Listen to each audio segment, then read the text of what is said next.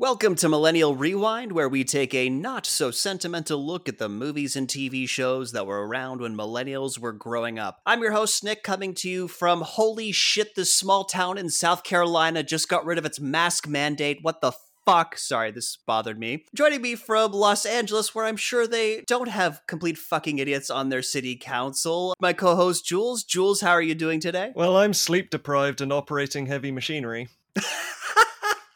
Uh, always making good life choices. Love it. And joining us from the inland empire of the sun is my other co host, John. John, what's happening? Oh, I'm kind of split today, really. Um, I was supposed to get a new microphone yesterday. It hasn't arrived. But on the other hand, I really love this idea that uh, it's your guys' show and I'm just the only person who's ever called in, and that's why I sound like this. You are our biggest fan. so we watched possibly the greatest show of not just the 90s, but of all time Baywatch. And John, if you had to tell someone you watched Baywatch without using the title, what would you tell them? I'd say that I watched the six S's surf, sand, sun, swimsuits, slow mo, and the softest softcore that TV has to offer. oh, you are goddamn right you did. Oh, and Jules, if the producers had asked you to come up with a different title for Baywatch, what would it be? Well, I just, you know, there were so many options, but I, I kept coming back to, you know, the simplest. Sometimes that's the best, and it's Lifeguard Wet Dreams. because that's what the show is. It's, it's oh every single God. episode. I'm just picturing some lifeguard going into a bar in Hollywood, talking to a producer and telling him all these stories, you know, and the producer buying into it in some way.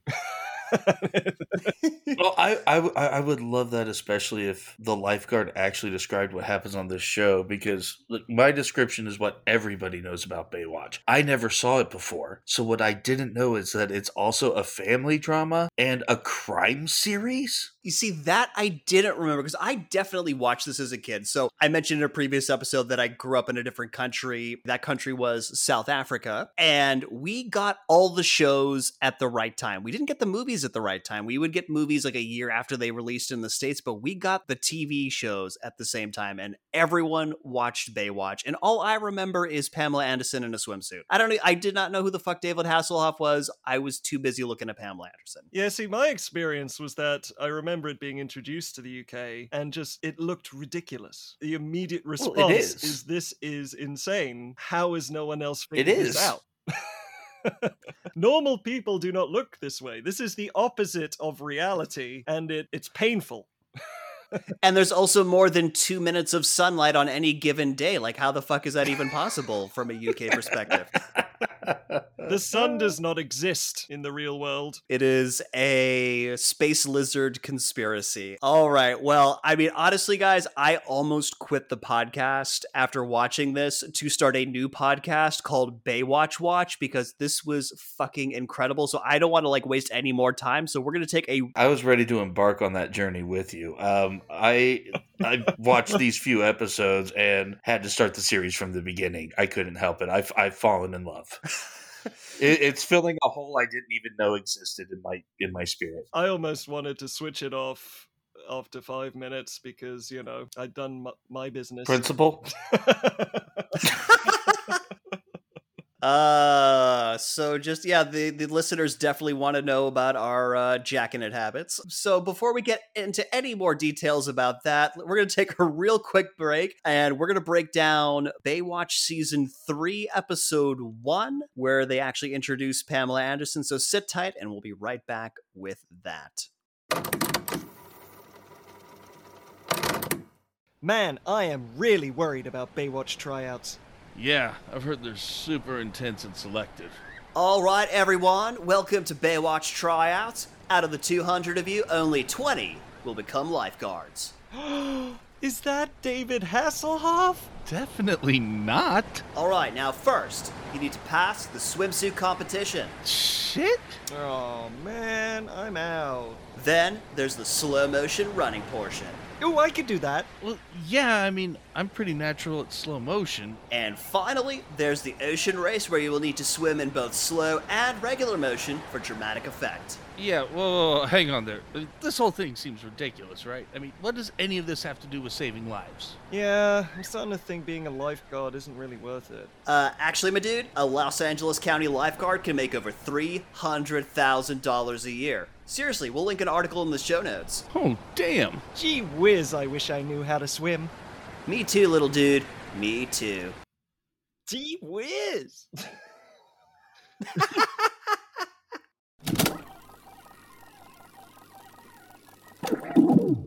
All right, and we're back uh, to talk about Baywatch season three. Uh, as we were saying before the break, uh, the reason why we picked season three is because this is the season where Pamela Anderson gets introduced. And let's be honest, the show is Pamela Anderson and David Hasselhoff. So talking about the show without her, kind of pointless. At least that's what we kind of decided around here. And so we're going to start with the two parter that she was introduced in called River of No Return because you know what screams a Baywatch episode?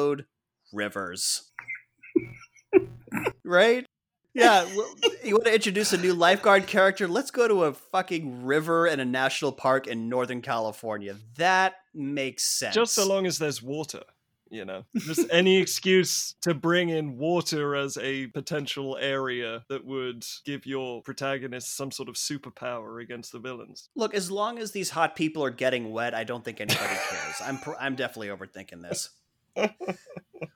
So we got to talk about really briefly about the intro because the intro is two fucking minutes. You know you're watching a show from the 90s when the introduction is 2 minutes because that was the time you needed to get your popcorn, go to the bathroom, call all everyone else in the house to come watch the show. The only thing that jumped out at me during the intro was I saw Kelly Slater and had to look this up because I was like, holy shit, really? Actual professional surfer Kelly Slater is in Baywatch, but not this episode. And And not in a lot of episodes. quick, He's a quick, a quick IMDb search shows that he is credited for 23 and appears in seven. yeah, that seems about right based off of the ones that I watched. Well, for me, the intro, the, the only thing I wrote about the intro is that this workout video forgot to include weightlifting techniques.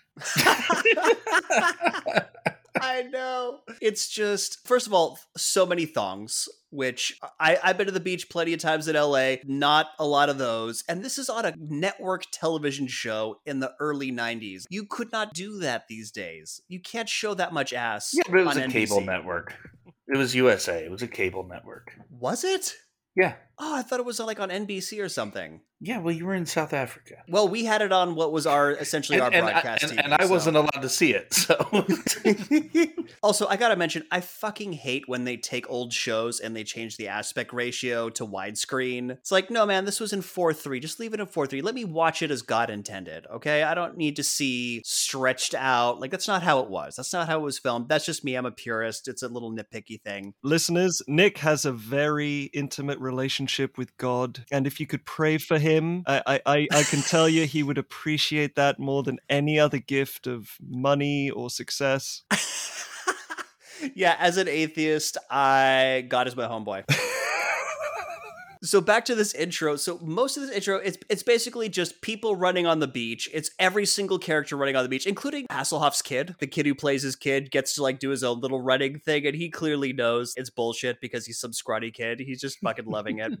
And there's helicopters and boats, and it, as the it progress, it starts with Hasselhoff in the boat in his formal lifeguard uniform, but then when it cuts away and they add more characters to his boat, they're all of a sudden in their lifeguard Yeah, for me, for me, like, the really weirdness weird was the fact that um, you know, I I always felt like the Hoff became more likable in more recent times, you know, and that's only from a short cameo in Dodgeball and his his song on his album, which is called "Get Into My Car." Listen to it if you have a chance. It is absolutely ridiculous, and somehow he became likable. But now that I've watched these episodes, he's so much more hateable again. I don't know why somehow in these two episodes, I went from I like the Hoff to I really don't like this guy. that's really interesting to me because you're half German. I know, I know. So half of me, I guess that that works well because uh, I'm half half of me wants to destroy him, half of me wants to be him. Yeah, I think you, I think you've solved it, John.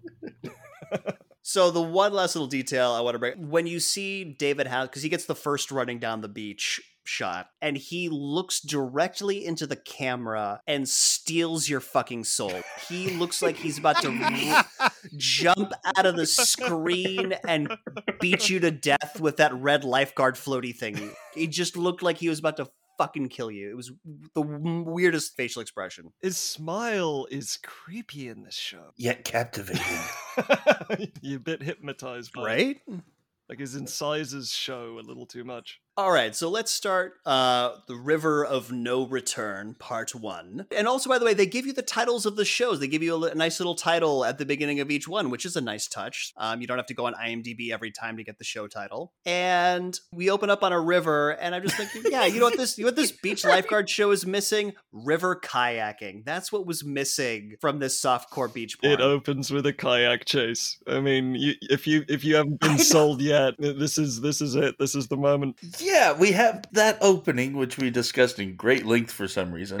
Um, and then it cuts to my my note is old timey prospector is kayaking away from his would be murderers, the Deliverance duo. I also wrote that the Deliverance guys. They are the Deliverance Are you- guys. yes.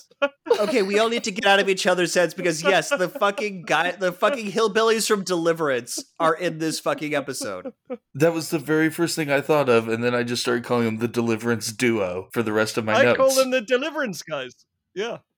I call them the Deliverance dude, so I have them as DD.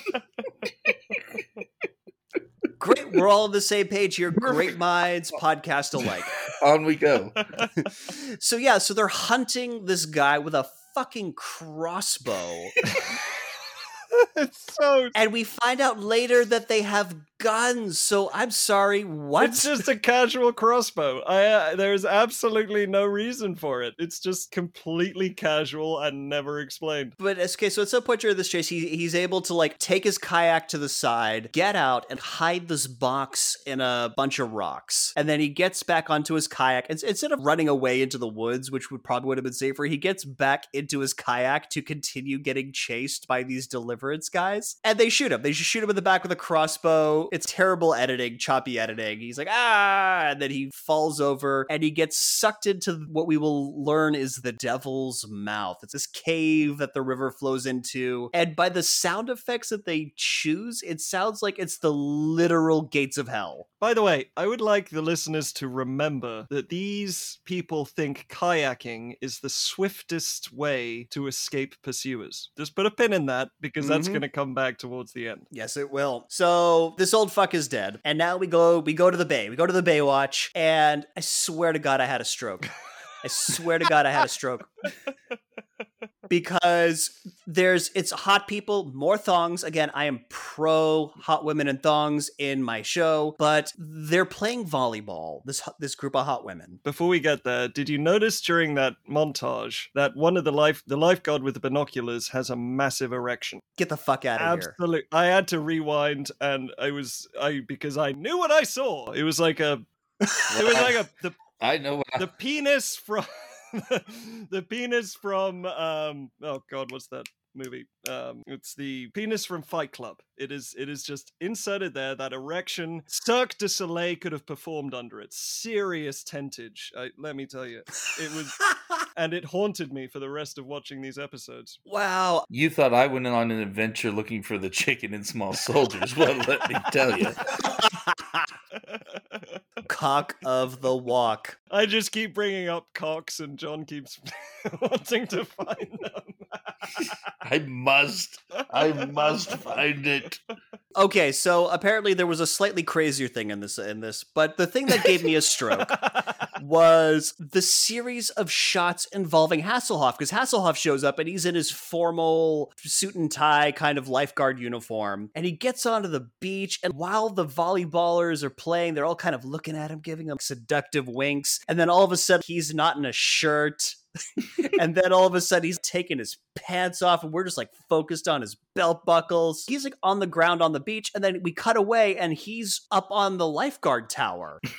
There's no continuity he's just like magically up on the tower and then all of a sudden all the volleyball players are by the volleyball net and they're looking at him and they're like waving it's it's fucking crazy man i, I swear to god i had a stroke I feel like there is a way to watch this show that is, that would be really interesting and fun. And it's a game where every time someone's checking someone out, imagine that they're both really ugly and in no way attracted to each other at all. So this is half just really digging competitive volleyball. He, he's he loves the technique. He's he's really getting psyched for it. He's he's just a super volleyball fan. That's one way to look into this. That's a good um a good lens to look at through this. So Eddie comes, and Eddie sounds like E from Entourage, played by a guy whose last name is Warlock, which the Dungeons and Dragons player and me enjoyed. And his girlfriend Shauni, and they've been both like these two have been regulars on the series up until this point. We find out that Eddie has been accepted to a lifeguard exchange program in Australia, and he's going to be gone for a year. And Shauni is just being like fucking passive aggressive, like, oh yeah, you you just want to be away from me, like that kind of girlfriend attitude, which does not fly with modern sensibilities. Yeah, she's Or maybe that's just No, no, no. Her character, as it continues, uh, there's a few of those stereotypes that just get sprinkled in every so often. I'll, I'll point out the next one, but yeah. I say, yeah, for me, and uh, it's more of a when we get to these moments. But yeah, I got some questions about Shauni. So they, they drive away, and then, uh oh, jellyfish attack. All the hotties, volleyball players. literally what my note is: jellyfish attack. With an jellyfish attack. point. Yeah, so all the hot volleyball players, they've all like dived in, but they get attacked by jellyfish, which look like floating hamburger patties. They painted them. Did you notice the bad ADR when Hoff calls for backup? Because I'm pretty sure what he actually said was, I got full water in my bathtub, Ma. Oh, uh, I think a bad lip reading of Baywatch is definitely in order. So, two of the women have been attacked by jellyfish. Both of them have got jellyfish on their shoulders, by the way. That is the only place. It's weird that they both got attacked on the same body part. Different shoulders, but that was weird. And Hoff just magically grabs them and throws them away. Like, you know. I know what the fuck. he just grab, yeah, just grabs jellyfish. Apparently, he is immune to jellyfish. Hoff jellyfish. has Well, magical if, the, powers. if the tendrils don't get you, that's where the barbs are. He grabs the top part.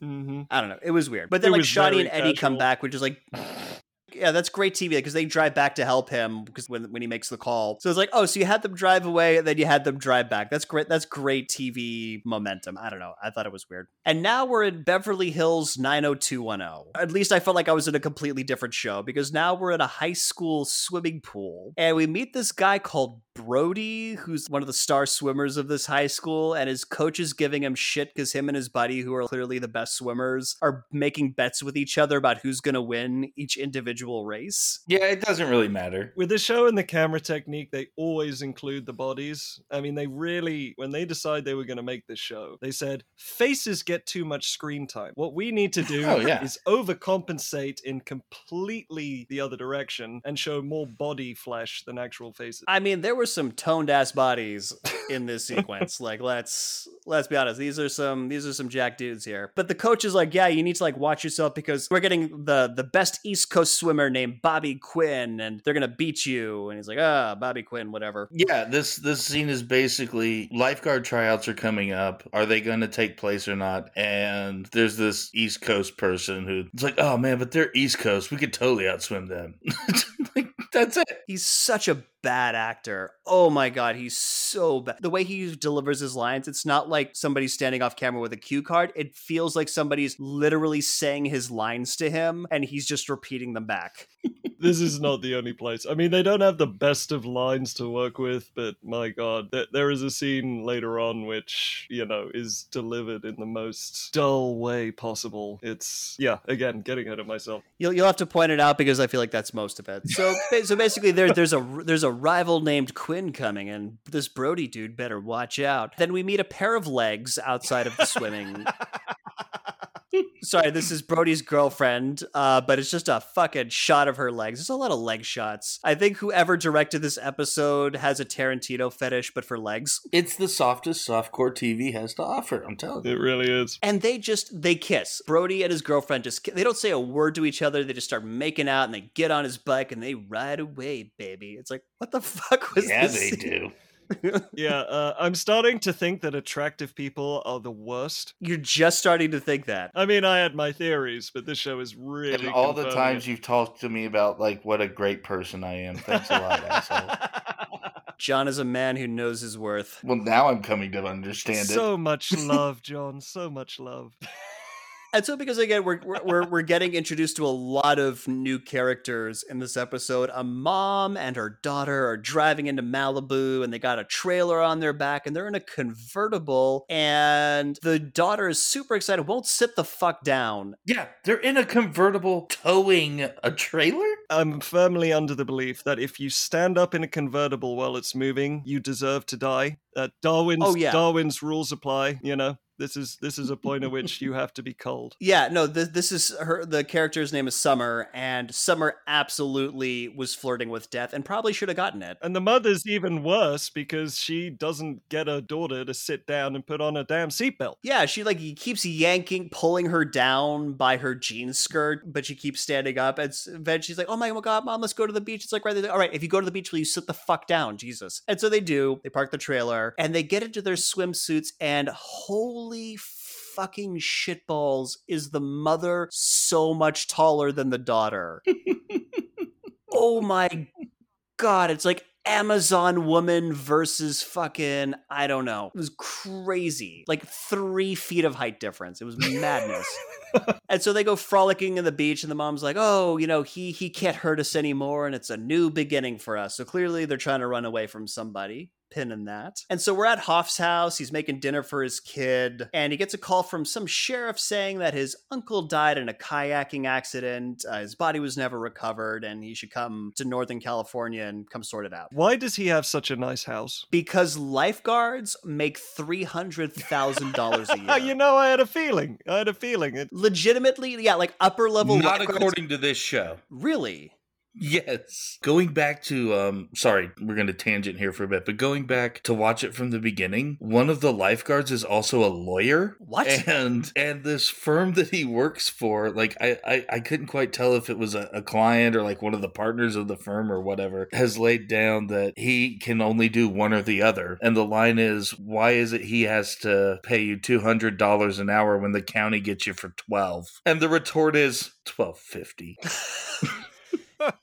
Well, twelve fifty was a bit more worth a bit more in the early nineties, but no, like legitimately, L.A. County lifeguards at the higher levels, like at at Hoff's level, make around between two hundred and three hundred thousand dollars a year. I mean, it's been good for them; they probably earn it. I don't know, but I just. So, so Eddie and Shauni come over, and they're still like passive aggressively sniping at each other over Eddie going to Australia. Yeah, why did they come along? Oh, because they just happened to be there, and Hoff's like, "Hey, why don't we all go to my dead uncle's house?" And they're like, "Sweet." Why don't you come with me to see what's in this will? Yeah, What? this dead uncle that like he hasn't seen since he was a kid. You guys should come Right. to this dead uncle's And house. just to let you know, uh, they haven't found a body, so apparently they skipped the whole "he's missing" part, which you know would have would have made it. I, too I think it's because like Devil's Mouth, like nobody could survive that. So I think that's the. but they established Yeah, that that's basically they the that he was a great kayaker and he could have handled it. Not Devil's Mouth, though. But they find no remains. They don't find any crossbow bolt. No, they don't find remains. Like because I mean, we're not going to spoil what happens, but like they don't find remains. It's just like, oh, he was seen going into Devil's Mouth, and we assume that he's dead. Yeah. Again, not great police writing. so whatever. For some reason, Eddie and Shauni want to go with them, and so Hoff and I I don't know the kid's name. I just call him Mini Hoff. Hobie. Hobie. He's Mini His Hoff. name is Hobie. I'm gonna call him Mini Hoff. Oh, Hobie. you What do the? You. I'm gonna do me because what the? F- uh, Hobie. What the fuck is that name? Exactly. Yeah, Mini Hoff. That's You're part welcome, of what kid. makes me love this so much. So they drive up north and they catch Pamela Anderson doing some sweet slow motion kayaking. the problem is though, is that she does not look confident. You know, she keeps trying to look sexy and confident, but as the water splashes against her, she seems to like be terrified that she's going to be destroyed by the water. Maybe some of the plastic surgery will be a little wobbled. Okay, my theory on this shot is that they clearly got a stunt woman to do the real kayaking, and then for Pamela Anderson, they just like put the kayak up on blocks in a parking lot and had her pretend to kayak, and they just splashed her with water, which is why she looks the way she does. That would make a lot of sense, yeah. Because she does not look comfortable in this in this shot. like she knows it's coming. So as she's going, they're just watching her, uh, well, ogling her, basically. And somehow Hasselhoff doesn't recognize her. We'll get back to that. But I have a, a note here where he goes, So beautiful. What? I'm talking about the river. To which my note says, Why was Hasselhoff not playing Johnny Cage?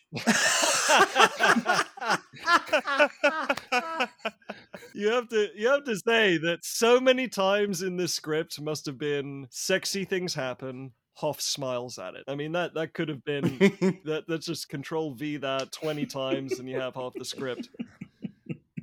Oh my god. So they get to the the uncle's cabin, which has apparently been ransacked after he died. Uncle's telling them that apparently the week before he died, he was bragging about finding the boot. And everyone's like, the boot. And fucking Mini Hoff just apparently is a goddamn mining nerd.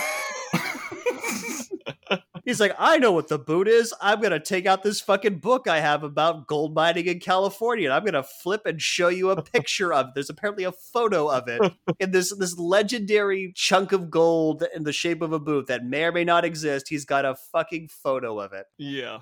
It's so dumb. The whole kid dad relationship comes across as again, this is not reality. This is this is the opposite of reality. The kid wouldn't be reading a book, and Hoff and him would have a terrible relationship, and Hoff would have a pot belly and he'd be balding. Other Hobie was better. This is like the second kid to play Hobie. and in the first season, there's this like single parent dynamic. Hobie might have to go live with his mom and he's resentful about life. Like he's amazing. season one Hobie is awesome. Start a petition, bring back season one Hobie. Make Hobie great again. Give us five stars if you want to see Hobie back on. we have that power. and this is another nuts part about this scene. So while the sheriff and like them, they're all like looking through the cabin, the fucking deliverance dudes are somehow in a nearby river at the end of the road, just watching what's going on. Like, oh, what's the sheriff over there doing with these guys? While they have this fucking weird pump thing, which we later learn is like a dredger, a river dredger, which is what they use to like collect gold. But they're just standing there with this fucking like dredger looking down the road commenting on what's going on. It's fucking nuts. Oh, I love that deliverance duo. They're oh, they get better. They get even better. They are the best. oh god, I we get to certain moments and we are going to cheer about these two. Oh, we are. oh, yeah. At the end of this episode, there's my favorite moment. We'll get there. We'll get there. We'll get well, there. let's get there. Yeah. I Yeah. want these two as action figures and I want them on my wall. Lonnie and Drew. oh, you bothered to learn their names. I actually Good. did because I love them. So the sheriff gives Hoff a letter from his uncle telling that he gets everything, but also telling him that he's stashed something in their secret spot. And Hoff's like, What the fuck? Like, I haven't hung out with this guy when I was a kid. I don't know what the hell he's talking about. Like, I don't know where the secret spot is. Hoff's memory is a great feature of this episode, by the way. Yeah. it's the one character they forgot to cast. And so Mini Hoff really wants to camp out at his fucking uncle's place. And Shawnee is like, fuck no, there are spiders, there are bugs, fuck this. I'm going to a bed and breakfast. Eddie, you can come, but This is the moment where, you know, she's swimming in the ocean with all the insects and fish, but ap- apparently a few bugs are the worst in the world because I guess she's a woman and women have to be scared of bugs and insects. Mm hmm can't hack it in the great outdoors in the 90s. So we get to the bed and breakfast, and now the, the softcore porniness really. It really yeah, it's in. definitely time for sex. Yeah. Oh yeah, there is there's like a fireplace going, there's some sweet softcore porn keyboard music playing, and we have Eddie and Shauni making out by the four poster bed with like the kind of like camera spin that the room uses during sex scenes. it's basically the same And Shauni pauses the makeout session to put on lingerie. Yeah. I don't think anybody who wrote this episode has ever had sex because that's not how any sexual encounter I've ever had works. Nobody stops the foreplay to be like, I will be back while I slip into something more frilly. No, that's not how that works. Well, sometimes. But I doubt after a long trip they'd both be exhausted. Uh, yeah, but you're not going to wear your lingerie to Crazy Uncle Prospector's cabin. Yeah, why does she even have it in the first place? Like, Well, I've dated some girls who no, I have not. okay, but anyway, anyway, getting back to it, she doesn't put it on. no, because she gets psyched out by conveniently placed breastfeeding picture in the bathroom. That's super on the nose for Yeah, the rest and then of the she's episode. just kind of standing there like she might be pregnant, and then walks out and gives him this whole speech about how this can't last between us. He's like, it's only a year, and you got to be in this for the long haul. And, and he's just like, where the fuck did this come from? You were we were just about to have sex, and you came out with more clothes on. But did either of you guys notice that the back and forth between her and the painting happened a ridiculous number of times? yeah, I mean, there, there's no such thing as subtlety. You couldn't. There's no such thing as subtlety. They really got to make sure you understand what's they happening. They really thought that their audience had gone up, left the room, made I don't know, made a Well, they soft thought the sex chair was out of happening. wood. So you got to go make your popcorn. you know. Got to cover your kids' eyes. but also like when she comes out of the bathroom this was my favorite she like he has lit like 40 candles like somehow in the t- four minutes she's been in the bathroom he has lit 40 candles and she comes out and immediately starts like puffing them out individually like 20 candles while he's like asking her what's going She is hate snuffing these candles. It was ridiculous. So back at the campsite, Hoff and Mini Hoff are cooking marshmallows outside by a tent. And Hoff tells some long, boring story about like panning for gold with his uncle, and who gives a fuck? See, I feel like this conversation should have happened at the house, and that's why Hobie has a book about gold panning and all of these like legendary treasures. You're giving this way more thought than the writers of this show. Clearly, Because yeah. He accurately remembers the story, and yet his brain at no point recognized that secret spot. nope, doesn't know where it I is. swear, he was reading his memory from a script. so he tells Mini Hoff that they'll go on a river trip tomorrow and they'll they'll find the spot and it'll be fun. But uh oh, the Deliverance fucking dudes are chilling in the bushes listening because yes, they are. like ten feet away, like ten feet away. Yes. yes. How could they not hear these guys breathing? I want to write a TV show for these guys. I really do. How are there hillbillies in Northern California? I don't get it. Whatever. There are hillbillies everywhere. All right, just Oh, okay. I mean, I'll take your word for it, but these felt like you know backwoods of Georgia kind of hillbillies. John has a comprehensive list. well, that's why every single one of us said the guys from Deliverance. yes. So the next morning, Mini Hoff is out panning for gold by himself, and then one of the deliverance dudes comes up and starts giving him pointers on how to pan for gold. He- this one is like baseball cap. Uh, yeah, there's baseball cap, and then there's uh, redneck Thor. yes. Yes, Redneck Thor. So this is baseball cap deliverance dude, and my I wrote in my notes in all caps, "Stranger danger." Mini Hoff, like Yes, holy this is not shit. a creepy scene at all. Hoff is not a good dad in this episode or the next. no, we're, we're about to get there because yeah. So he like str- like first of all, this kid now this kid isn't like, hey dude, who the fuck are you? Why are you going up to random children in the river giving tanning lessons? All we were taught in the early 90s was don't talk to strangers, don't talk to strangers, don't talk to strangers. And apparently we had to include don't talk to strangers when panning for gold in the rivers of Northern California because apparently you don't think it fucking applies here. Anyways, I understand why he was talking to the kid, but why the kid talks to him is the is the I odd part. know. because he needed information about what Hoff was doing because they've got a devious plan. All I'm gonna say, season one, Hobie would have pulled a knife. now I gotta watch season one. so Hoff, like the big Hoff, comes up and Deliverance dude disappears like Batman from the animated series. Like yes, Hobie's like, "Oh, I was just getting some lessons on panning." He's like, "Lessons from who?" And they turn around and it's like, "Where'd he And go?" they were leg deep in the lake. There was no way you could out you could stealth your way out of this. The, the, no, you could not. these guys have such awesome powers, which we'll get to. Yes. And Hoff isn't like alarmed that strangers are coming up to his child in the middle of nowhere, the river. He's like, oh, cool. Do you want to get breakfast? Like, what the fuck? Dad! the magical gold panning fairy's back. so back in the beach, Summer, girl who would not sit down in the car, is dropped off for lifeguard tryouts, and she really doesn't think she's gonna make it. And Brody is there, the swimmer dude who doesn't talk to his girlfriend, who's like, "Yeah, I can't wait for this East Coast like Quinn dude to show up. I'll show him." And then abusive ex boyfriend from the East Coast that was dating Summer's mom shows up. His name is Jed. How the fuck this guy found her? Like this guy just a Yeah. either has like a tracking chip on Summer or has a warlock patron who lets him know where his ex-wife girlfriend goes in the country, but he finds her and starts harassing Summer, tries to drag him up, but Buddy Brody and his buddies step in and they fight him off because, you know. And I love this line. Baywatch is surprisingly good about consent issues because when she starts struggling with this guy, Brody's line is, Do you want me to butt in or out?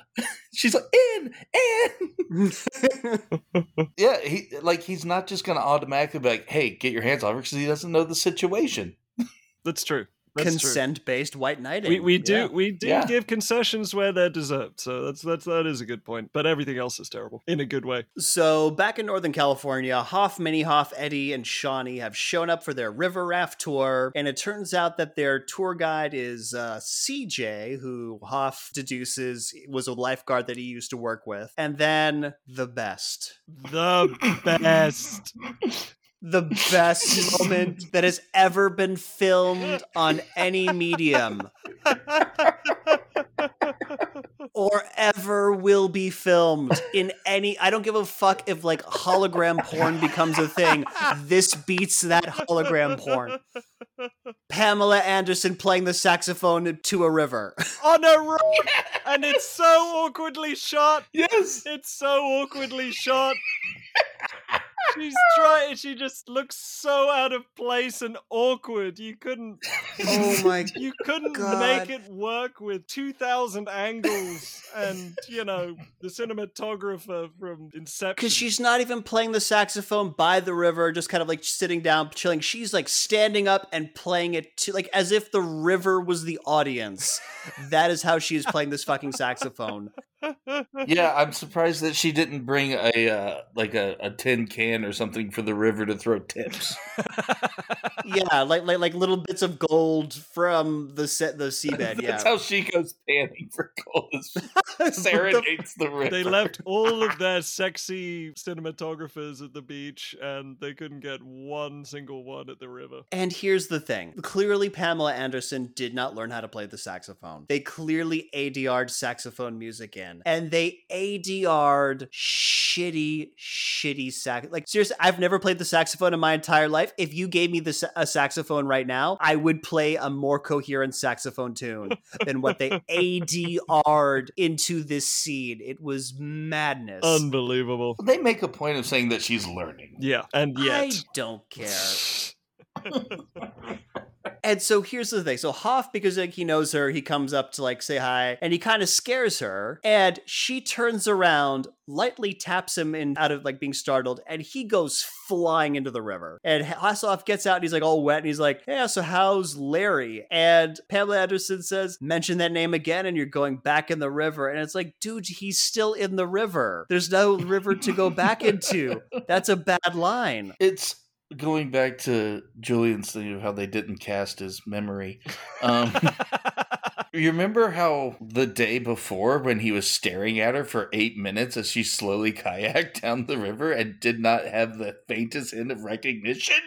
But okay, to be fair, she was really far away. He's looking at like this river rafter from the highway. He probably couldn't see who it was. We just got a close up of her because we, as the audience, needed to see Pamela Anderson. Because we're special like that. Because Mhm. we're special. So basically, everyone is getting ready for the river trip. CJ, Pamela Anderson is going to be their guide. And And she kind of mentions that, hey, she kind of misses being a lifeguard. She'd been out here for some dude and that didn't work out. So she wants to come back. And like, yeah, yeah, you should come back, try out. So Eddie tries to help Shauni with her lifeguard and with her life jacket. And she all but tells him to fuck off. Yeah, she runs so hot and cold back and forth through this whole episode. And so Pamela Anderson goes up to her and helps her out. And she's like, Hey, how long have you guys been together? Yeah, we've been together about two years. And then again, most on the nose dialogue. She's like, Yeah, I've never been in a relationship that long. But basically, when we get to that point, if you, you know, you gotta either commit or it just slips away. And it's like, you know, way to be thematically on the nose without having been part of any of the shit that's been going on, Pamela Anderson. That's that's good writing. Yeah, I remember the the one exchange of lines that you know the kayaking ride's gonna have ups and downs, and Pam says, like most relationships, and I just think that's not funny, not witty, not poignant in any way. That's about the most generic thing you could possibly say. Welcome to Baywatch. Welcome to Baywatch. We're gonna Baywatch. Just a lot.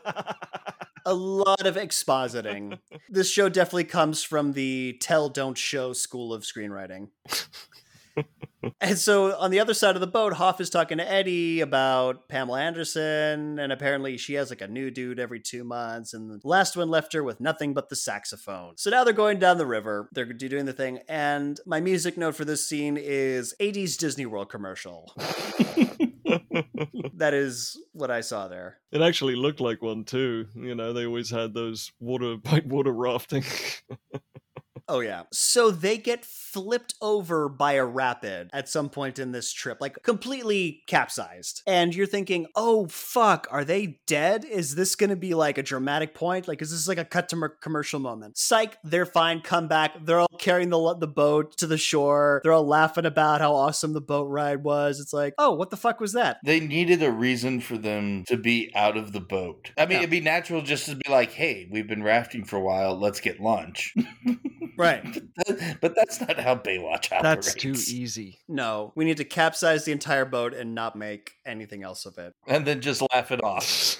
Yes. Because Mini Hoff is basically just like fucking coming in his pants over what just happened. There's a lot of Mini Hoff just like hitting puberty at most moments over like random things. And so Shauni apologized to Eddie about like how she acted the previous night and, you know, wants to take a walk with him. As they're walking away, the Deliverance dudes are on their own boat, just kind of creepily floating by. And Pamela Anderson explains that they are low life drudgers who are only interested in gold. You know, they're like oh fucking, yeah, she recognizes him. they're like hillbilly gold members, essentially. I like gold, you know.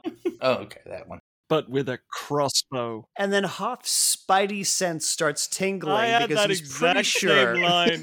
His spidey sense tingles. There is no reason. It's just this beautiful moment where he just looks at random underbrush and suddenly he gets a scent. He got his memory He back. got his memory back. Yeah. Yeah, he's pretty sure the secret spot is around there. So they they start walking around. And so Shauni tells Eddie that she thinks she might be pregnant. And Eddie reacts exactly like how I would react if a girl told me that she was pregnant from me.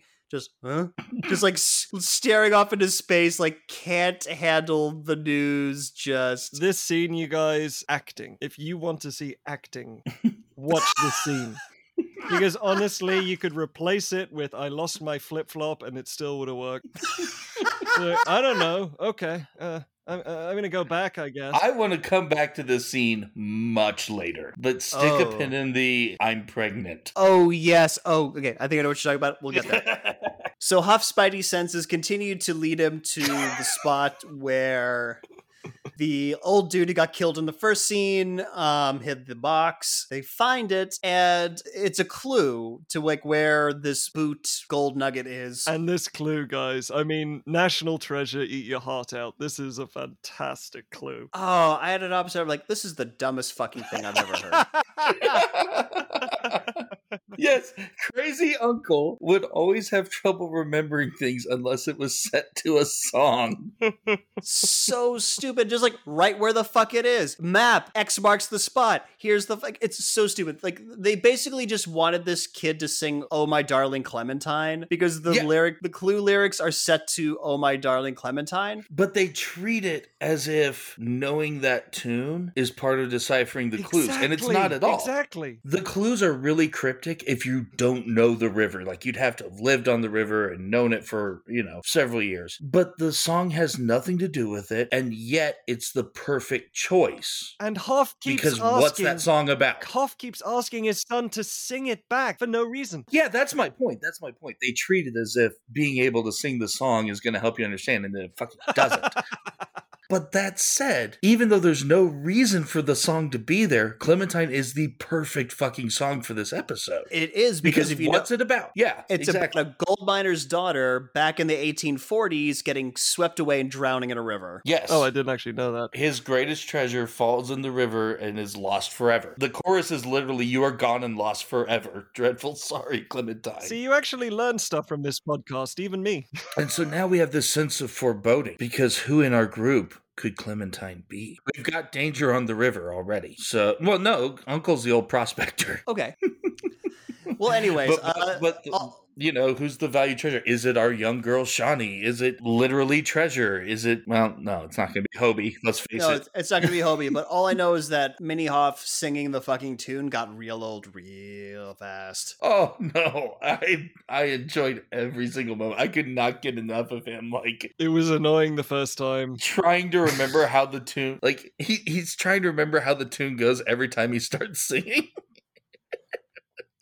God. it's, it's, oh, it made my life. This has made my life.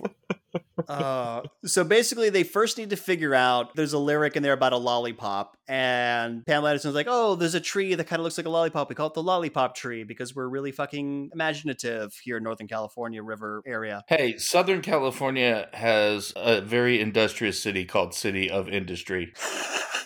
All right. there, there are some hard city limits blame- where I blame creativity state. goes. I found Yeah. it quite incredible that they were in such beautiful scenery and somehow did not manage to get a single good shot of the scenery. I, I mean, it was Oh, every shot oh. looked absolutely terrible, like you were in the, someone's awful back garden that they hadn't that they left to nature for like twenty. I have some notes about part two, and like that ties into that. We'll get there, but oh my god! So the Shauni is gonna go back because like if she's pregnant, she shouldn't be rafting. But like, hey lady, you thought you were pregnant last night before you started rafting. Why didn't? Why did you go? Ra-? Anyways, she she's gonna go back. Pamela Anderson's like, I phoned my buddy back at the river rafting thing. They're gonna come pick you up here. Here's a giant fucking cell phone from 1992. So they leave down the river without her, and we get more leg shots of her sitting by the river. Here we go. And now it's like it's like spooky atmosphere, Get ready. including A little tr- too quiet. a little too quiet, like spooky tree shake. There's like a sh- she like looks up and there's like a spooky tree shake. oh, and she's holding one of those old '90s cell phones that is gigantic. Yeah, that Pam Anderson just gave her yeah, that. Yeah. It's it's it. I don't know why that stuck out so much to me. And then, oh god, the second greatest thing to be put to film after Pamela Anderson playing the saxophone. Absolutely amazing. Thor Deliverance dude just pops out of the river and grabs Shauni. he is laying underneath He is. her. There is some noise that distracts her, thankfully, because he is laying in water that is just deep enough for him to be under it. And she he's oh literally my emerges God. from And underneath it's crystal clear. She was looking down at her feet. you can. she would have been able to see him. Yes! is the This is not a muddy river. You can see him. You can see the pebbles under him. Like I mean, he must have been there just sort of blubbering Gorgeous. bubbles, you know, waiting waiting for her, and she was just staring directly at him. I mean, it it was the most unbelievable. I was like, where is she gonna pop out from? And when he popped out from below, I just, you know, literally right next. I to almost texted everyone I know and and said that they had to watch this scene because it it was unbelievable. As we will learn later, he is not the only one with that superpower. No, he's not the only one, but he is absolutely a gravy seal in this sequence. It is magical.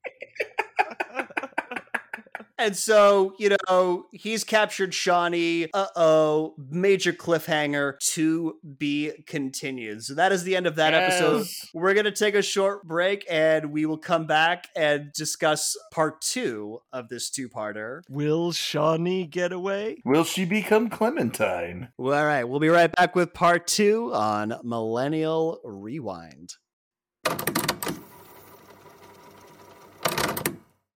Well, alls I'm saying is the crossbow could come in handy. Okay, how exactly? Considering we both got these here rifles. Well, say one of them rifles falls into the river and gets broke. Okay, okay, if that happens. But if we go over the rapids and need to shoot the guy, we use a rifle. Right. Okay, well now why did you pause there? I didn't pause there. Okay, there, you see? You did it again. Did I? Okay, you're trying to confuse me, aren't you? Tell me you'll use the rifle if we go over the rapids and we need to shoot the fella. I'll use the rifle if. Hey, sirs, this is a children's playground. If you don't have kids, you'll need to leave. Uh, I have one of them inner childs. Yeah, back off, fella. We got the swings. I like to tater totter.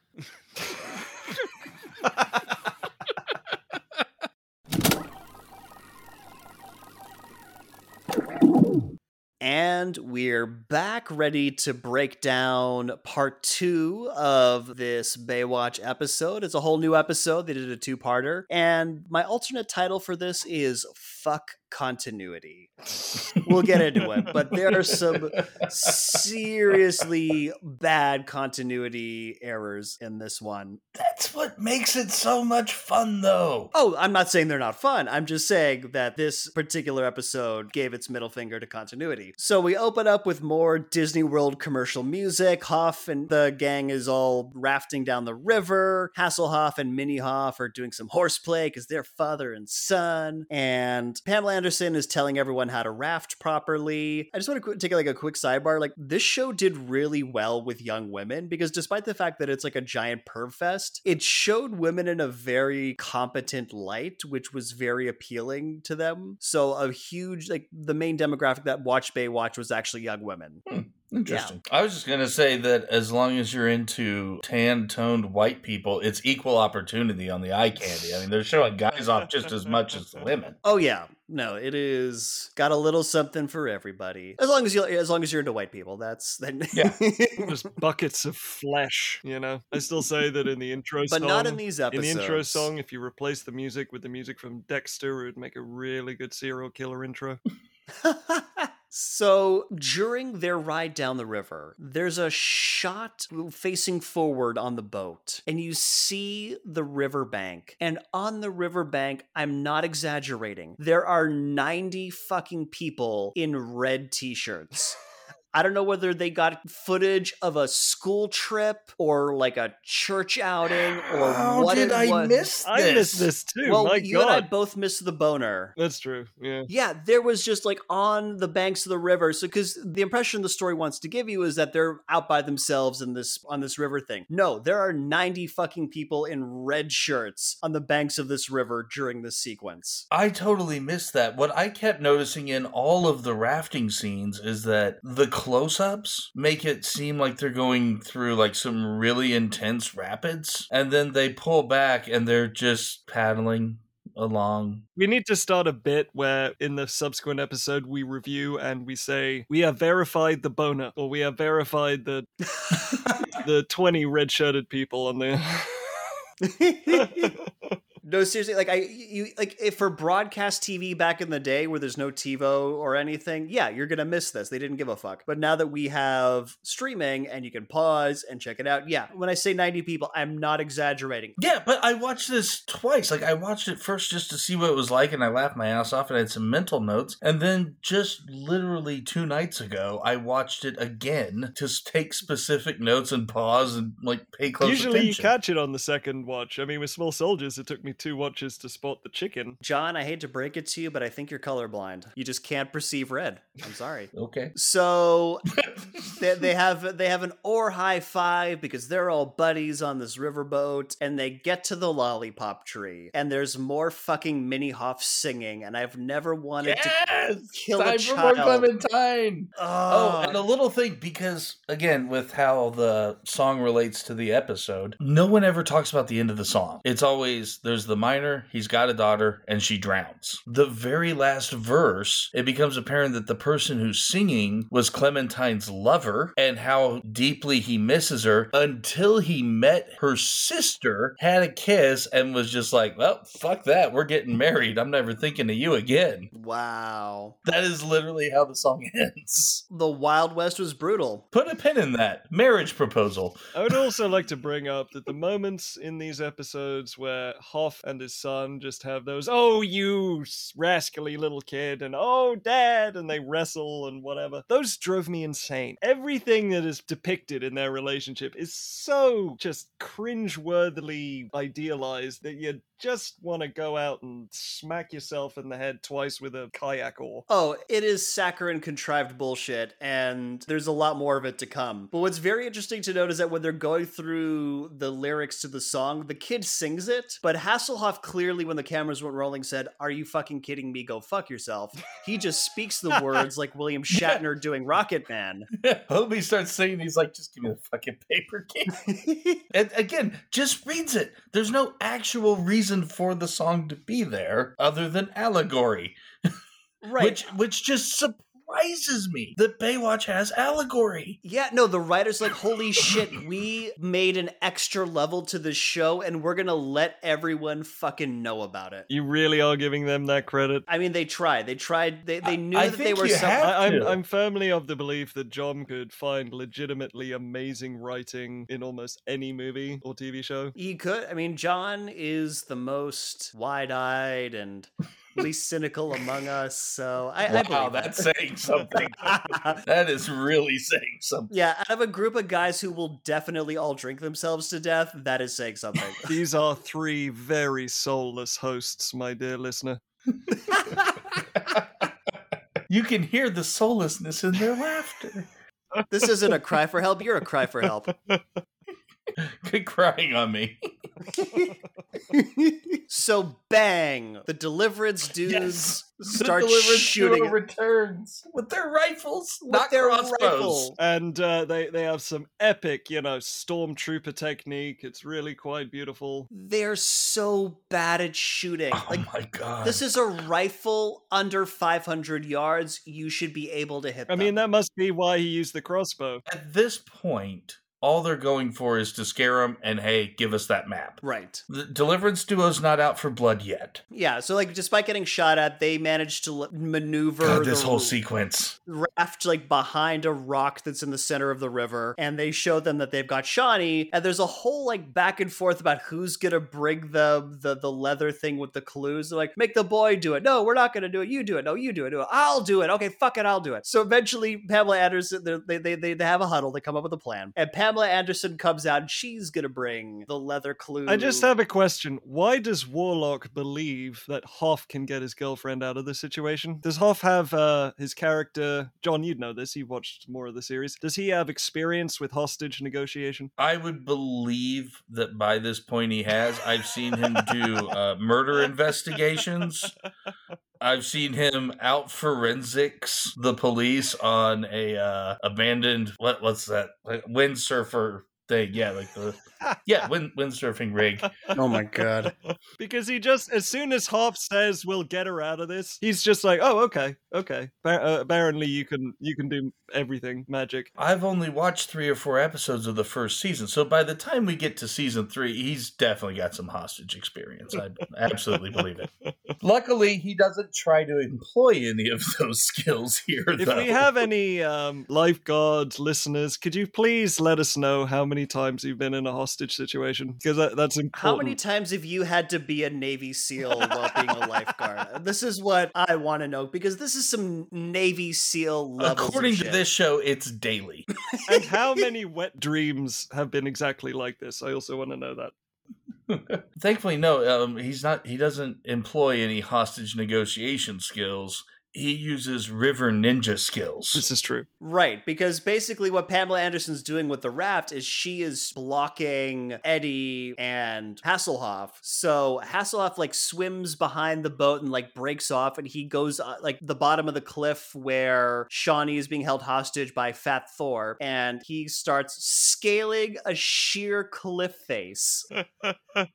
Nobody hears him, by the way. He is just on silent mode. And rocks absolutely are not slippery when you've just climbed out of a river. No, not at all. This is the way the world works. He's is got that perfect grip. The Hoff has magical powers. We, we've Again, river He's, ninja. he's immune to jellyfish. He, he can full on Navy SEAL underwater and rock climb right out of it in complete stealth silence. Oh, and also he's like clearly like psychic because he just somehow deduces that these are the guys that ransacked his uncle's house. He just happens to drop that in the middle of the whole scheming thing, and it's like maybe, but Spidey you- sense works in wonderful ways. yeah, His only weakness is that memory. I That is his kryptonite, remembering things that were clearly easy to remember. So a whole bunch of shit happens here. I don't know what happens in what order, but it's so Hoff scales the the cl- shift the Sheer cliff. the sheer cliff, manages to sneak up on Fat Thor, gets him to drop his gun in the water, and like starts fighting him. And in the middle of the fighting, Shauni falls into the river. Well, she gets pushed. Oh yeah, she gets pushed. Almost as casually as CJ threw Hoff in the river,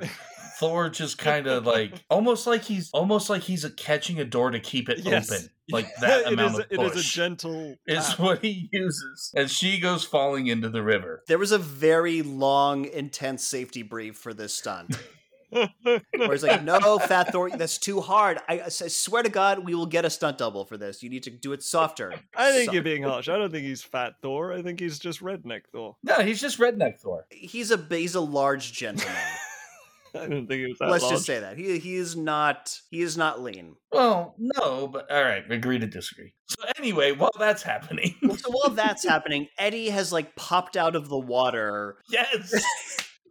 This is the moment I meant where um, Thor is not the only one with that superpower because the the uh, baseball hat redneck is on land. He is not standing in the water, and it gently comes up. Like there was a bit of a gap where they kidnapped Shauni, like a one foot drop or something like that. No, no, this is you walk down into the water, and he somehow is able to spring up out of the river directly in front of this guy. Yeah, like a river snake, just like popping out. Like it was madness. Yeah, this is not ankle deep water. Like this is like the sole of your foot deep water, and he somehow manages to surprise baseball. According cap. to Baywatch, as soon as you go into the water, you are invisible. This is how science works. this is true. I'm pretty sure that's This also is like Metal. Gear Solid logic, but Well, also according to Baywatch, when you get to the beach episodes, you can swim in the ocean with your eyes open and see perfectly. Of So- course.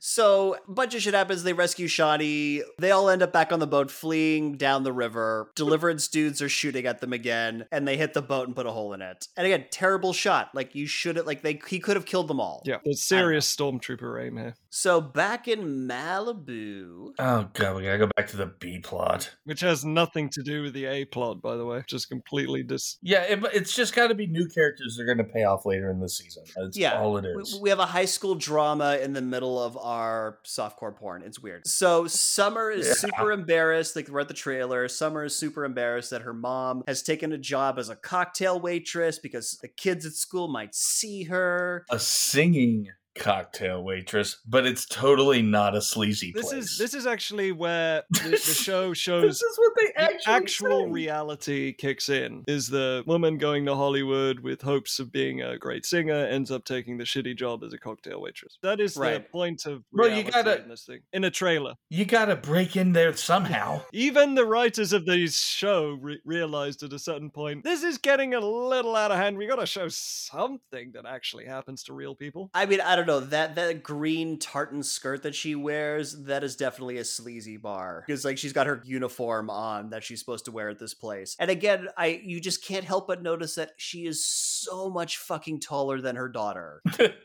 just ridiculous amounts taller than her daughter. And again, Jed, the the creepy ex-boyfriend shows up because his warlock patron fucking told him where they were. Like there's no rhyme or reason for him to show up. He just happens to know where they are. Yeah, with Rugrats, we were talking all about the Star Wars references. Now we're stuck in D and D world. By the way, Yeah, that is another hobby we have. So nerd alert for the rest of this show for all the other episodes we will do because we will reference D and D. Uh, so back on the river, uh, Eddie proposes to Shauni, and she's like, "Actually, I wasn't pregnant. I was just late." And she basically s- implies that everything that just happened gave her her period. Yeah, okay, this is where I was saying I was going to come back to this much later when she was like, I'm pregnant. So, did she know she wasn't pregnant then and she's testing him to see how committed he is to this relationship? Was her period like go into effect when she hit the water after Thor pushed her? Like, yeah, how does she know she was late and when did she get this information? Because the answer to that dramatically changes how I feel about this character. Okay, no, she thought she was late, and she's saying she stuff started happening after all the excitement. So basically, what she's implying is getting kidnapped started her period. yeah. To me, I couldn't actually register any. I wasn't sure. I couldn't though. register any of this because I was too distracted by the fact that after such a, you know, incredible fight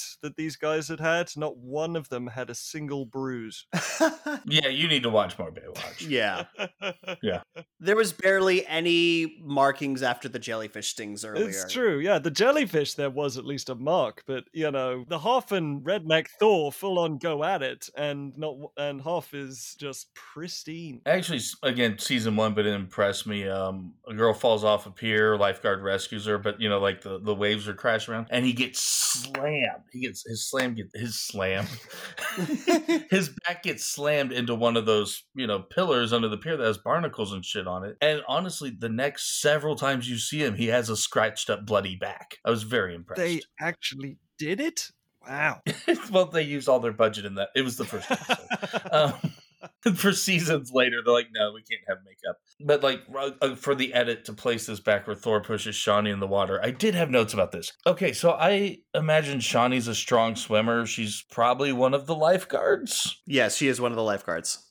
She hits the river and sinks like a rock. Yes. Yeah, that's not how that's not how humans or buoyancy or It's it's anything works. Clementine, uh, you know, reference all over again. And, and yes, her hands are tight, but that's in front of her. That does not make it hard for you to get to the surface and tread. We are in a very, very calm section of the river, so the threat of we'll throw her in like didn't really mean shit at the time. Yeah, because her legs are free. She can kick. John, we paid for Yeah. an underwater camera and we are getting our money's worth.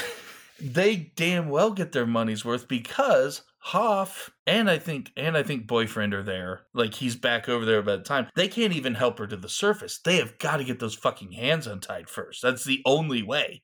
Yeah, the tying of hands is is the issue here, not the actual problem, which would have been uh, I don't know, twenty pounds. yeah, if they're tied was- behind your back, that actually makes it a hell of a lot harder to swim. But in in front of you, there's no difficulty added there. yeah, it was a dumb sequence. Maybe she was having a period at the time and it was too distracting. I mean, given the logic of this show, I wouldn't be surprised. oh God! Oh no! Oh no! You're gonna make me say it. Um, and then she was afraid to come up out of the water because then bears would arrive.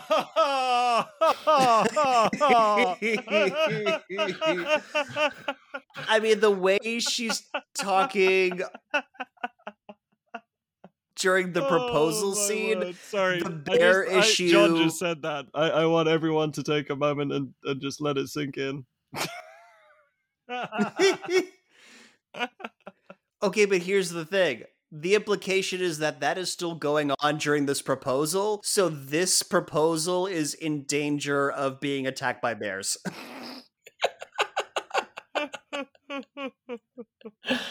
okay, honestly, this was this is the early '90s. This is a writer's room full of dudes. I don't think we anybody. hadn't gotten to the proposal I don't think they knew what a period was. If, if I'm honest.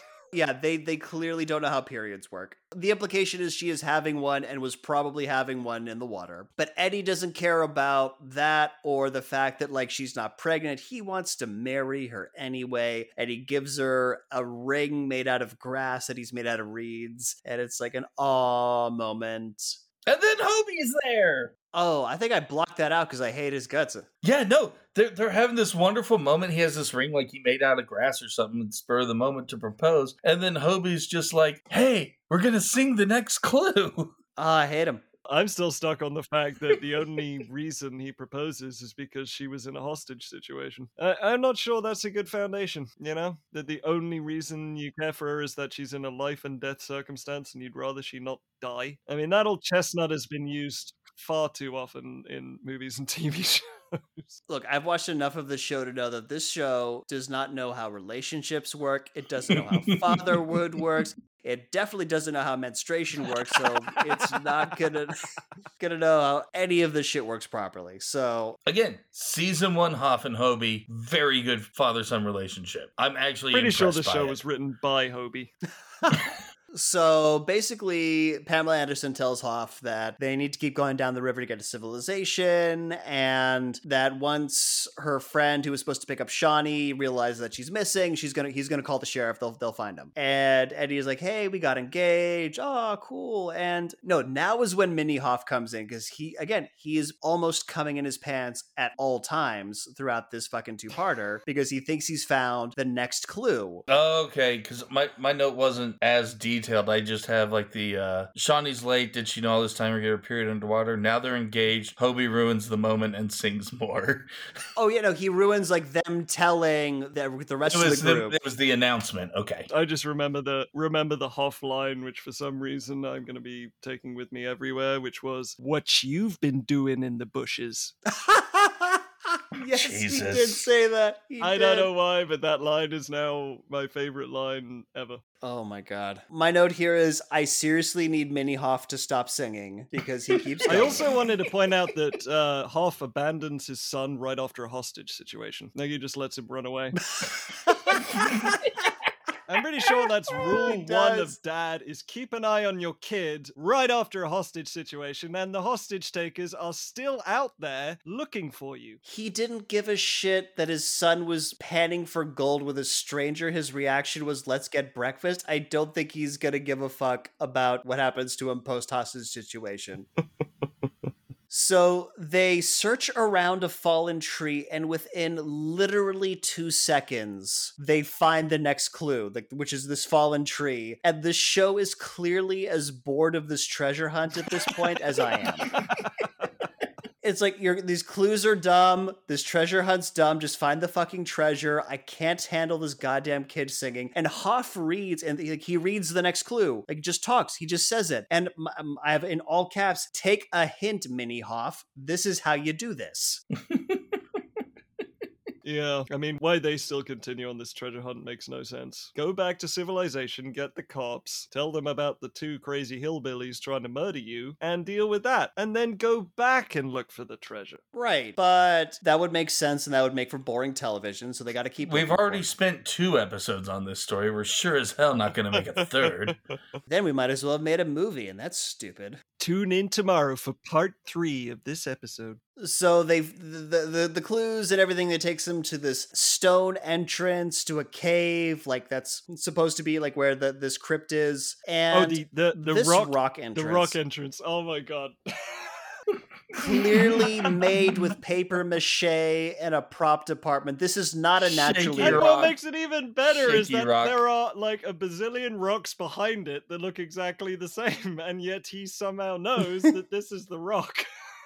This must be it. it's in the same shot. I don't know what the cinematog- the cinematographer must have been too busy masturbating or something. I don't know what was going on. maybe but yeah no but seriously like, the, the entrance to this rock to this cave pamela anderson's boobs look more real than this like let's be honest So, to break up this exciting rock finding, we go back to the trailer. Oh, Jesus. Seriously, that is that is the build-up. It is finding rocks. Finding rocks, and now back to domestic abuse. So, Summer is calling 911 in the trailer, and she, we learn in this call that her last name is Quinn, huh? Remember? Because Brody was talking about. Uh, Yeah, I wasn't paying enough attention to the plot. they, they, I mean, they let you they let you know later, but like that's not a big reveal. But like for anyone who's paying attention at home, which there are none, Yeah, I mean, this was the point where I just I just said, why the hell does the B plot have absolutely nothing to do with the A plot? But yeah, because they're they need to introduce new characters. And somehow during this domestic abuse situation, Mom has had the chance to get out of her cocktail waitress outfit. She's like, your abusive boyfriend is there. What a perfect time to change clothes. And Jed storms out and he starts ramming the trailer with his truck. And Brody shows up on his motorcycle, pulls Jed out, and beats the shit out of him right before the cops come. yeah, Jed full on does a Tyrannosaurus in Jurassic Park 2. He just he just he does. tries to ram it off the edge of a cliff. I mean, uh, there's absolutely no logical reason why that would make sense or that his character was developed in any way. It's just evil dudes do evil things, just like Tyrannosaurs. Yeah, he's ramming the, the trailer. They have enough brains to get out, and Summer announces how she's called the cops and they're going to be here, law enforcement. And his reply is, I enforce other laws that apply to you and me. Yeah, What? I What? What laws are those? casual murder. Is it stalker code? like, what the fuck is this? the worst bro code ever. So so Jed gets arrested. Uh, the cops take him away, and Summer introduces Brody. oh, oh, to I did his have mo- her one actual little thing that I found. You know, going back to how John can somehow find miraculously good nuggets here and there, brings me to the point that the name on the trailer is the Golden Nugget. Oh, Ah. it was, wasn't it? So that is how the B plot related to the A plot. Yeah, Wow. I found That's- something. So, yeah. John, high five. wow, So I, what you're saying is I got competition now. Oh, yeah. All right. Got I'm it. on you. John, if you'd like to start another conspiracy, I'm open. I'm good. I'm good. I just want to get back to the Deliverance duo. I just have to point this out before we get back to the Deliverance duo. Brody says when he gets introduced to to to Summer's mom, Enchante, and from a meathead high school student. Yeah, what the and it works right after they almost got murdered. And it's about as charming as, I don't know, the actual guys from Deliverance. It was really weird. so true. There's a casual French enchanté. I think it's because like he's such a bad actor, he can't pull off sophistication. I mean, he can barely pull off human speech, but French, no. So Hoff is roping down into the cave, and this all of a sudden becomes the Goonies. Yeah, it's a fucking crypt. Again, they get dropped with the old with that old chestnut line. We've come this far, you guys, and it's just Oh god. yeah, you haven't come that far. You know exactly where it is. Go get the cops. Deal with the two people who are trying to murder you. No human being reacts that way. Nope. So they they get down in and they're talking about like how the Tongas set that like there seems to be like a whole setup that just got cut like left on the cutting room floor because I have no idea. There's like some legend about this place that either I slept through or they just didn't bother to put in their show. Did you also um, spot the uh, one of one of our favorite lines, or it's becoming so? Is the kid says that there might be traps down there, and CJ says that only happens in the movies. I know, I know. This is like, you know, haha, we're a TV show, but we're gonna pretend that we are the real world. Fuck I you, think I think we need to come up with an award for every TV show and movie that uses that line. I think I think we need to come up with some kind of an award, Yeah, because right now Rugrats has got it, and Baywatch has got it, and like the golden douche or Yeah. something. the Golden Douche. So hold on. We have rappelling down into a tomb with worries about there being traps and looking for this great valuable artifact. My note here is Baywatch is a better Indiana Jones story than Kingdom of the Crystal Skull. Uh, yes, it fucking is. accurate statement. Yes, it is. Even with the no context for why there's a crypt here, like who the fuck are the Tongas? You did not, unless I'm wrong here. Unless I'm wrong. Unless somebody like noticed something. They talk about the Tongas that like as if they had set this up. Like there's a Buddha statue down there. Like why the fuck is there a Buddha statue?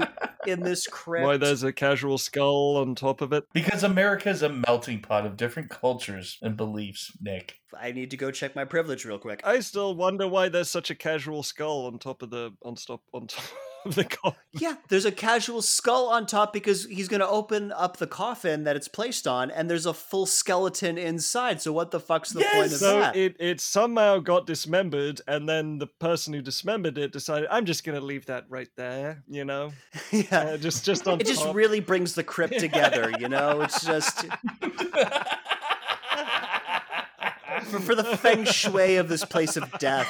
Just fucking. Tomb feng shui. There's a the energy was really stifled until the skull was placed just so. Oh, and then so Hoff, I I don't know whether it's now or whether it's like in just a moment, but like at some point during this sequence, he lights a kerosene lamp that's still works after 150 years. Still better than Kingdom still of the better Crystal than Skull. Kingdom of the Crystal Skull, but they just said this is what you have to have. You have to have the lantern moment. But somehow they crammed it all into like one sort of sack rock at the bottom of the place. So they said you got to have the lantern as opposed to any other method. Yeah, it's so dumb. It's really dumb. But yeah, so like even with the non-explained backstory to like why this crypt is here, yeah, better than movie than the Kingdom of the Crystal Skull. so he opens up the crypt and he finds The boot. did he find a, a, a golden nugget or did he find spray painted tinfoil wrapped around styrofoam? But it's, it's, real.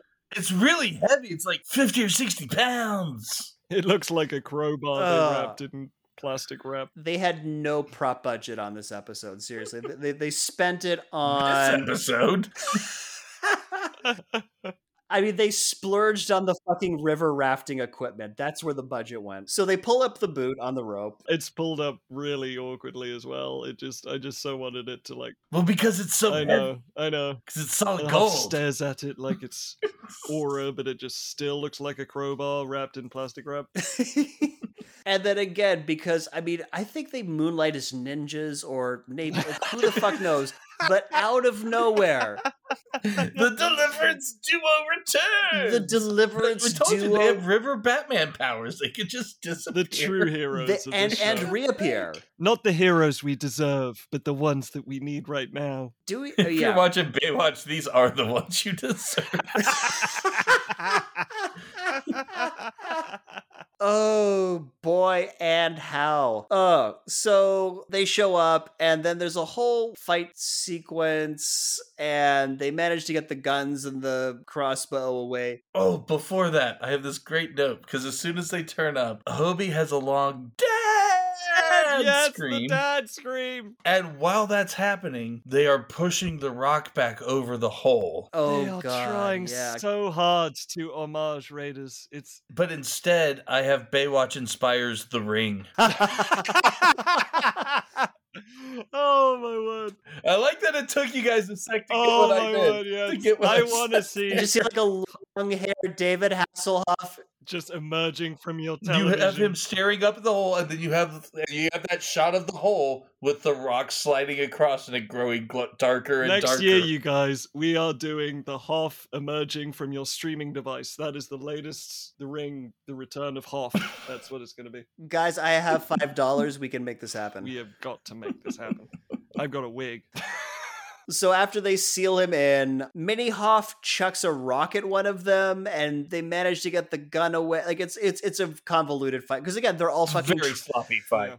Yeah. They're, they're- sloppy. again, if you're a lifeguard, you are just a trained special forces fighter, and they get the they get like CJ, eh, Pamela Anderson, and Eddie. Like they they manage to get the guns and shit away from them, and then the sheriff shows up magic, and the sheriff takes the rifle. It's like, all right, I got it. And plot twist: the sheriff is collaborating with the Deliverance dudes. Dun, oh dun, boy. Duh! That's right, Sheriff Double Cross. So yeah, so the sheriff is gonna take the boot. And he's going to escape on a kayak. He arrived here in a car. He is going to escape on a kayak. But Let that sink in for a he second. Does, yeah, again, nobody who wrote the show watched a good heist movie. The fastest so- getaway is either a car or a kayak, which can only follow the river, I might add. Mhm. He is going to choose the kayak and spend a lot of time putting on his life jacket and helmet because, you know, safety is important. But before he does that, oh, inside the cave, David Hasselhoff Yes. notices that there's a there's a sprig of water coming out of the walls. And he deduces that if he whacks at it with a pickaxe, he can flood the cave and swim out to the river. And he does Hoff that. Aquaman powers activate. Oh, and outside as well, before before the sheriff gets put into his kayak, they put the rest of the gang on the raft. They tie them up, and they're going to push them down river so that they die in the Devil's Mouth, where the old dude. As opposed to shooting them first and then sending them down. Right. Yeah, because that would make sense. Because we know bodies don't wash back out once they go into that cave. And you already have the sheriff on your side. Yes. But but here's the thing: there are 90 random people in red T-shirts lurking around. we're not done with we're not done with them yet. Put a pin in that. So outside, after they get pushed away, the sheriff is like going to, like going down river on his kayak, and then all of a sudden, motherfucking Hoff attack. It tips over. But again, he is three feet from the shore. Exactly. Like he has just gotten into the kayak. No, yeah, he's like, yeah, he's just in the middle of this river, which is this is not a deep part of this river, and Hoff just like flips him over, manages to pull him out, and steal and put on his life, Life jacket, jacket and helmet, And and helmet back up in this fucking kayak. and spins around. Yes, the the the deliverance duo just sees the kayak capsize, which is something that happened at the very beginning with Pam Anderson. It's like, oh no, look, there's a move how you can right yourself. And it's like, man, he ain't coming up. You okay over there? And it's this super dramatic up out of the water of Hoff wearing the fucking helmet and life vest. I know. The Hoff is Aquaman, people. Yeah, he's motherfucking Aquaman. He is a Navy SEAL spliced with Aquaman, spliced with Spider Man. He's it's crazy. So now he's got the kayak and he's got the boot in the kayak, and then Hoff just fucks off down the river in this kayak to try and save his friends. So we get more Pamela Anderson like telling everyone what to do, like lean left in this rabbit, lean right in this rabbit, and we cut. Yeah, to- that is something you can't do. You cannot sit in the middle of one of those rafts and steer it by leaning. in Baywatch world you can. and while this is going on, while they're on this runaway thing, we cut to the same fucking shot of the river with the 90 people in the red shirts. Again, I did not see I these didn't see people. I them was more focused on the fact that the wide shots have a very, very calm river. And then when we get up close, they're getting jostled and thrown all over the place and getting splashed. Nope, you, you there's a there's a shot they use of like the like facing the front of the boat and on the riverbank are 90 fucking people in red shirts who could have been like, "Oh shit, they look like they're in trouble. We could do some help." But no, they're not actually supposed to be there. You're not supposed to notice them. They just got this shot and couldn't be bothered to like get a better one because they figured nobody would notice. I was it. too busy Googling whether Aquaman and Hoff had been in the same room at the same time at any point in their lives. You never not see Aquaman and Hoff at the same time. Although, starting in season 10, Jason Momoa does join the cast. he does, but I think that's also for Baywatch Hawaii. He's in Baywatch Hawaii as well. Plus, The Rock gets to be in the show and he really shows Hoff how to smile.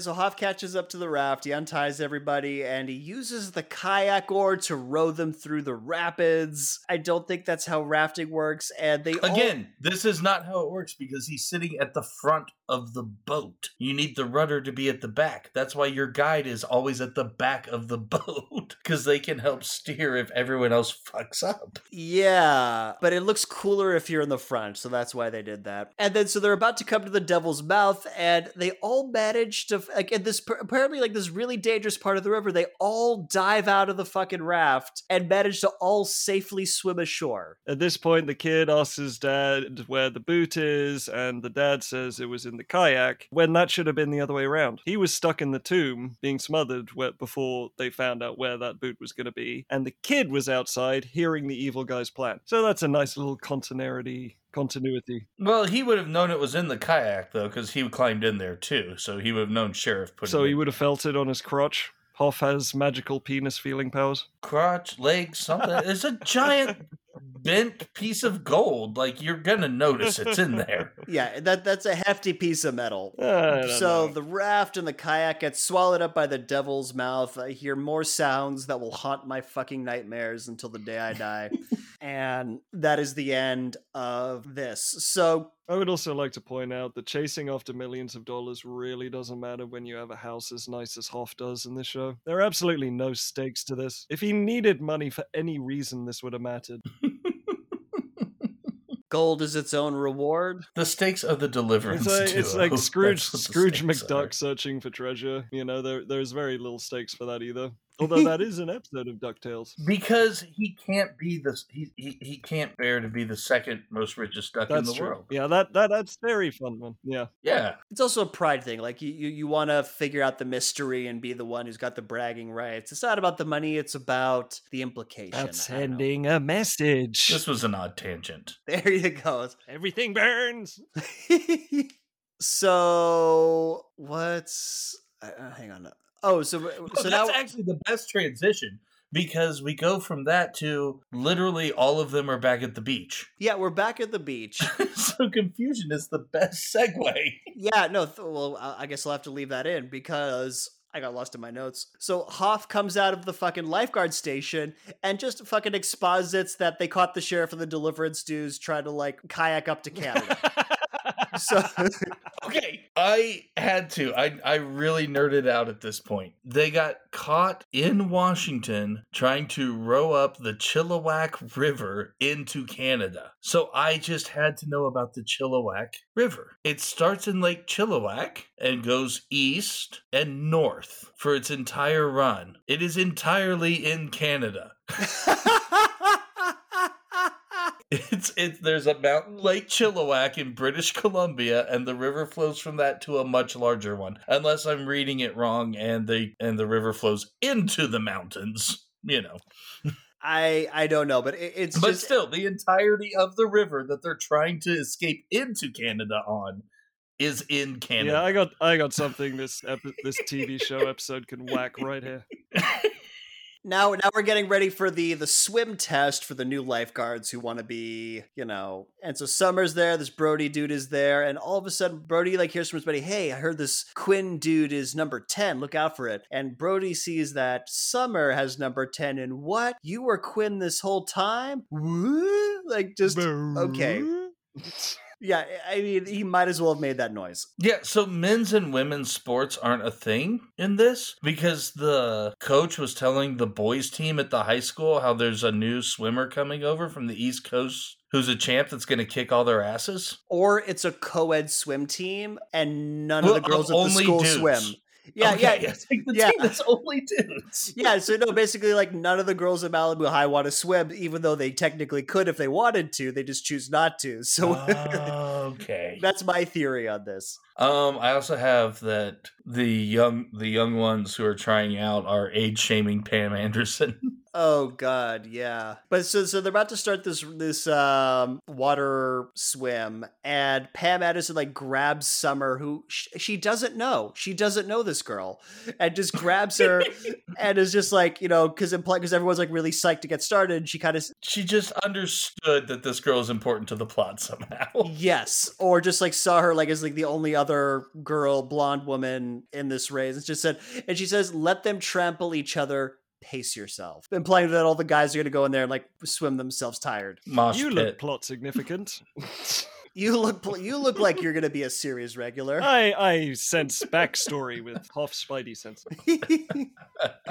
Cue crazy long swim montage that alternates between slow mo and regular speed Serious and serious flesh. Just so much flesh. Again, what did you think you were watching?